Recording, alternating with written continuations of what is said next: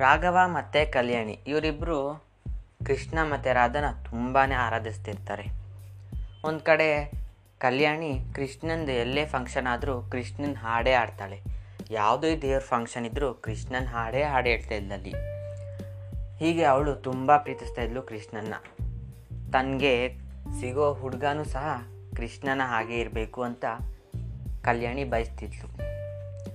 ಈ ಕಡೆ ರಾಘವ ರಾಧನ ಹೇಗಾದರೂ ಭಕ್ತಿಯಿಂದ ಕರ್ಕೊಳ್ಬೇಕು ಸಹಾಯ ಮಾಡೋದಕ್ಕೋಸ್ಕರ ಅಂತ ಯೋಚನೆ ಮಾಡ್ತಾ ಇರ್ತಾನೆ.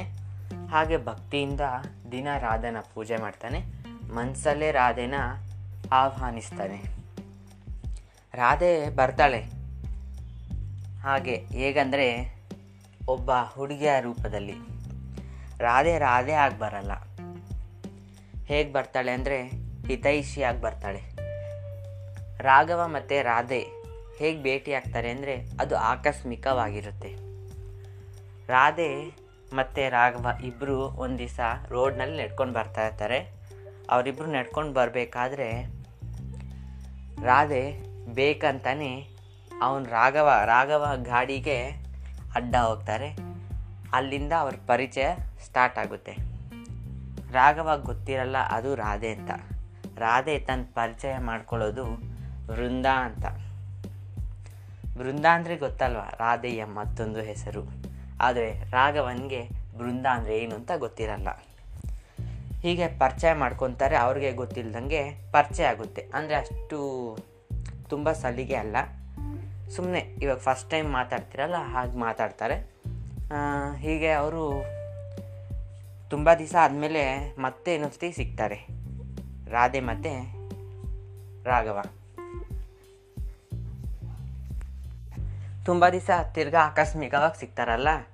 ಆಗ ಅವ್ರ ಫ್ರೆಂಡ್ಶಿಪ್ಪು ಹಾಗೆ ಒಂದು ಮಟ್ಟಕ್ಕೆ ಬೆಳೆಯುತ್ತಾ ಹೋಗುತ್ತೆ. ಹೀಗೆ ದಿನ ದಿನ ರಾಘವ ಮತ್ತು ರಾಧೆ ಇಬ್ಬರು ತುಂಬ ಹತ್ತಿರ ಆಗ್ತಾ ಬರ್ತಾರೆ. ಅಂದರೆ ಫ್ರೆಂಡ್ಶಿಪ್ ರಾಘವ, ರಾಧ, ಇವಳು, ರಾಧೆನ ಕೇಳ್ತಾನೆ, ನನಗೆ ರಾಧೆ ಥರ ಹುಡುಗಿ ಬೇಕು.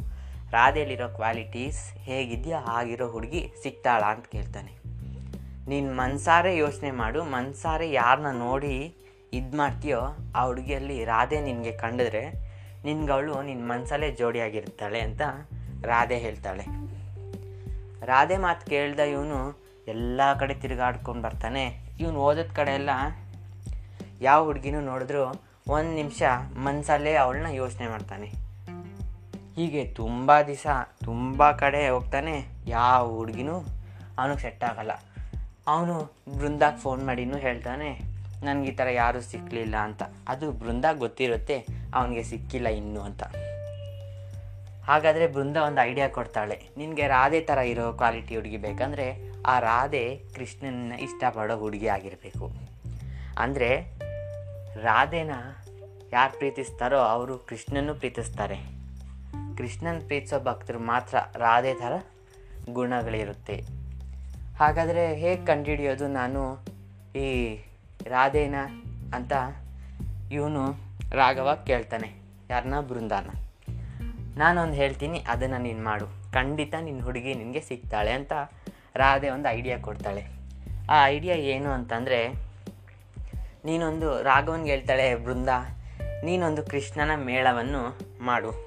ಆ ಕೃಷ್ಣನ ಮೇಳ, ಮೇಳಕ್ಕೆ ಇಡೀ ಎಲ್ಲ ಊರನ್ನು ಆಹ್ವಾನಿಸು. ಆಗ ಎಷ್ಟೋ ಹುಡುಗಿರು ಬರ್ತಾರೆ. ಅಲ್ಲಿ ನಿನಗೆ ಸಿಗ್ಬೇಕಾದ ನಿನ್ನ ರಾಧೆನೂ ಬಂದಿರ್ತಾಳೆ. ಆಯಿತಾ ಅಂತ ಬೃಂದ ಹೇಳ್ತಾಳೆ. ಹಾಗಾದರೆ ರಾಘವ ಆ ಕೃಷ್ಣ ಮೇಳನ ಆಹ್ವಾನ ಮಾಡ್ತಾನ, ರಾಧೆ, ಅವನು ಹುಡ್ಕೋ ರಾಧೆ ಅಂದರೆ ಕಲ್ಯಾಣಿ ಆ ಮೇಳಕ್ಕೆ ಹೋಗ್ತಾಳ. ನೋಡೋಣ ಮುಂದಿನ ಎಪಿಸೋಡ್ನಲ್ಲಿ ಧನ್ಯವಾದ.